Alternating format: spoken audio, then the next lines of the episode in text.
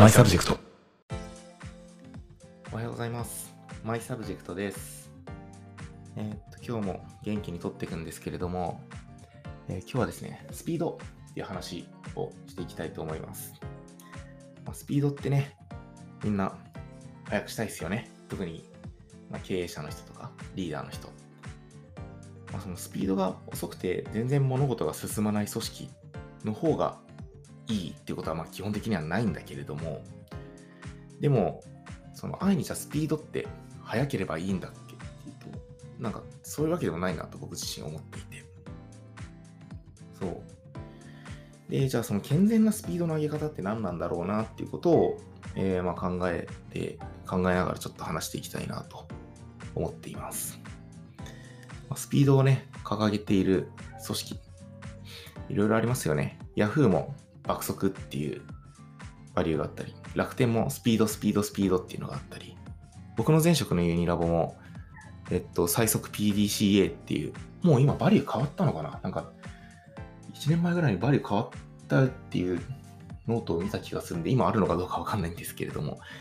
まあ、スタートアップみんなね、速さにこだわってるじゃないですか。そう。で、まあ、その、そういうの掲げること自体は、僕もすごいいいと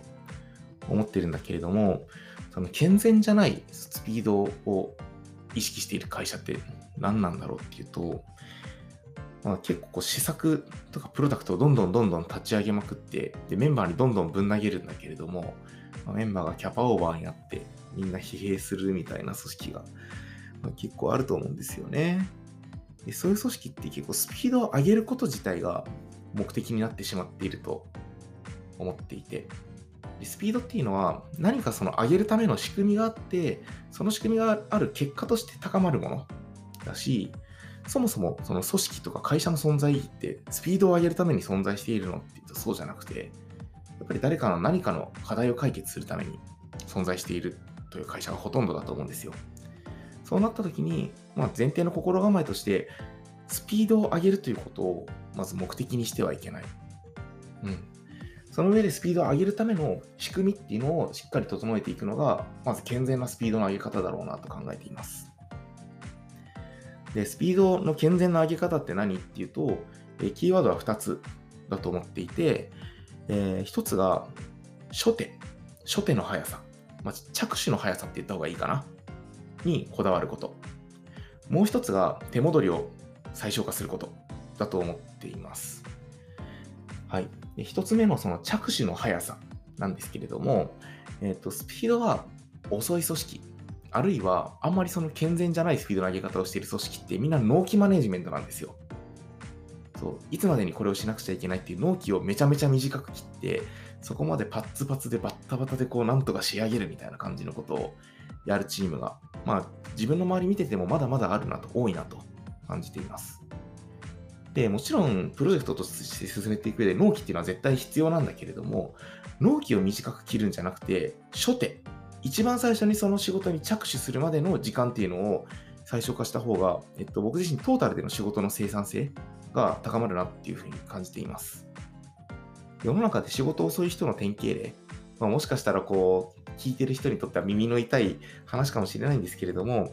まあ、納期が例えば1ヶ月後のなんかタスクあった時に、夏休みの宿題と一緒ですよね。もうラスト1日までも全然手つけないみたいなことってあるじゃないですか。まあ、僕もあるんですよ。そう。でも、実はじゃあその1ヶ月間の間にそれを片付ける時間が本当になかったのってあるものがほとんどなんですよね。そう。だから、やっぱり一番最初に着手する速さっていうのを高めると、トータルでその作業のが完了するまでにかかる時間っていうのが減っていくだろうと思っている。僕のチームで言うと、えー納期は基本全員に宣言させてるんですね。ちょっと今週パツってるんで、えー来週水曜日ぐらいまでだったらこれ片付けれると思いますみたいなことをみんなに言ってもらう。で、僕がそれを、いや、水曜じゃ遅いからちょっと今週中やってよっていうことは基本的にはなくて。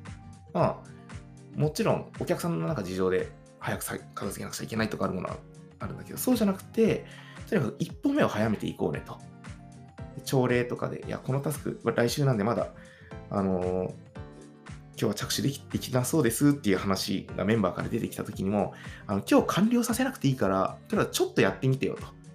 そう、一歩目とりあえず踏み出してみてみたいなことは、結構ねちねち僕もチーム内のコミュニケーションで言ってて、とにもかくにも、この一歩目の着手っていうのが早まっていくと、チーム全体のスピード、生産性っていうのが高まっていくんじゃないのかなと思っているので、まあ、すごくお勧めしたいですね。で、えー、もう一個が、えっと、なんだっけ？あ、あの、あれですね。手戻りの少なさ。一回その納品したタスクが、いや、これ実はちょっと違ったんですよね。ってなって戻ってきた経験ありませんかね？社内の仕事だろうが、なんかお客さんに投げた資料だとか。そう。で、この頑張ってやった作業が無駄になってしまう確率っていうのをなるべく減らしていくのが、まあ、結果的にスピードにつながっていくなというふうに思っています。うん。まあ、自分の周りでやっぱり、その、スピードを上げたいんだけど上がってない組織を見ると、えー、例えば経営者の経営会議にかけるこうプレゼン資料みたいなのを一生懸命マネージャーと担当の人が壁打ちして、マネージャーがああでもない、こうでもないって、担当の人がわからんって言って仕上げたんだけど、マネージャーの1個上のレイヤーのなんか役員とかに持っていくと、あ、いや、全然こんなの作ってもらう必要なかったんだけど、みたいなケースとか、なんか頑張って作ったけど、なんか経営会議でちょっとアジェンダ他にありすぎてごめん、これ話せなかったわ、みたいなケースとかが、まあ、これもまたすごいあるなと思って見ています。で、この手戻りっていうのが、やっぱり組織の生産性とかスピードを落としてしまう、結構根幹の原因になってるなって思ってるんですね。これを減らすためにやっていること、やるべきことっていうのが2つあると思っていて、1つ目が言語化です。そう。言語、これは期待値の言語化ですね。指示する側の。あのこの資料を、えー、今週中に仕上げてほしいんだけどって言っている、例えばじゃあ今週中って金曜日までに欲しいの。あるいは月曜の朝までにあればいいの。とか、仕上げてほしいの。仕上げるってどのレベル？もうなんか、外に出せるレベルでデザインとかも綺麗に見やすさとかもこだわらなくちゃいけないのか、あるいは最低限こう流して見せれるレベルでこう整っていればいいの？みたいなところとか、そういう一個一個の指示が曖昧になってしまうと、やっぱり現場が混乱して、あのもっと実はやってほしかったんだけど、いや、ここまでやらなくてよかったんだけど、みたいな形で無駄な作業が発生してしまうんじゃないのかなと。言語化ですね。言語化を高めるためのツールとして、えー、僕このチャンネルで何回もお勧めしてるんですけれども、えっと、アメリカで流行ってる Loom っていうサービスがもう超おすすめです。LOOM で Loom ですね。えー、ざっくりと、えー、画面録画とえー、喋っている人の身振り手振りを一つの画面で同時収録できるっていうサービスなんですけれども、これを使うと単純にその言葉だけじゃなくて、え、作業するスライド、あとは本人の表情とか、ここが大事なんだよみたいなところの説明の、まあ、伝達度っていうのがすごく上がるなと思っているんで、えー、多分、あと100回ぐらいこのチャンネルでも今後言っていくと思うんですけれども、ルーム使ってみると言語化っていうところがかなりやりやすくなってくるんじゃないかなというふうに思っています。はい。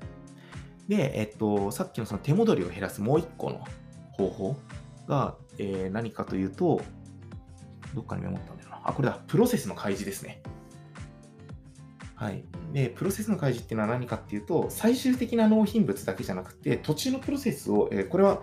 指示者ではなくて、指示を受けるメンバー側の心構えですね。途中のプロセスを他の人にも積極的に見せていく。例えば経営会議になんか持っていく資料とかがあったら、えー、その直接壁打ちをしているマネージャーだけじゃなくて、役員とか、まあ、会社の規模にもよるけど、社長とかに見えるチャットのところで、えー、来週の経営会議に持っていく資料、ここまでできて、で、えー、まあ、別に当日でもいいんだけれども、なんか気になることあったら皆さん今の時点でコメントもらえると嬉しいです、みたいな感じで、途中のプロセスを関係者に見せていくのすごい大事だなと思っています。えー、僕らのチームでも、まあ、お客さんのスラックとかに混ぜてもらうんですよね、大体。お客さんのスラックで、え最終完成形だけを見せるっていうのは基本ダメっていうことにしています。まあ、これももううちのメンバーによってはすごい徹底できてる人、できてない人がいるんで、本当かよって、まあ、メンバーの人がね、思ったら実践していきましょうね、自分で。そうで、やっぱり最終形だけ見せると手戻り発生するんですよ。僕らでも、絶対に。僕でも。でむしろ途中の経過で、まあ、こんな感じで進んでますよ、ここまでできてますよっていうことを見せることで、軌道修正ができるようになっていく。そう、これは、えー、僕らだけじゃなくて、僕が今所属しているキャスターっていう会社が提供しているキャスタービズでもなんかそれに準じたルールがあるんですよね。10%ルールって呼んでるらしいんですけれども、業務が10%終わった段階でクライアントに1回見てもらって、こうラフにフィードバックをもらうというルールがキャスタービズでもあるっぽくて、で、まあ、そういうクライアントワークをしている人とか、それだけじゃなくて、その社内でいろんな調整とかやらなくちゃいけない人っていうのも、途中を開示するっていうことで、え、手戻りが減っていくんじゃないのかなと思いました。はい。まあ、今日の話、こんなところですかね。スピードの話ですね。スピードを上げるっていうことを目的にしちゃいけないよと。スピードを上げるための方法は2つで、着手を早めることと、え、手戻りを減らすということの2つ。で、ことこの手戻りを減らすっていうことにも仕組みがあって、えー、期待値をちゃんと言語化していこうね、ルームとか使っていこうねっていうことと、途中のプロセスを積極的にメンバーの人は見せていこうね、みたいな話をさせてもらいました。はい。ぜひ、こういうの意識しながらね、健全にスピードが上がる組織になっていくといいんじゃないのかなというふうに思っています。え、このチャンネルのご意見ご感想は、ハッシュタグマイサブジェクトで、え、募集しているので、ぜひこういうことやったらうまくいったみたいな話とか、えご感想いただけると嬉しいなと思います。最後までご視聴ありがとうございました。バイバーイ。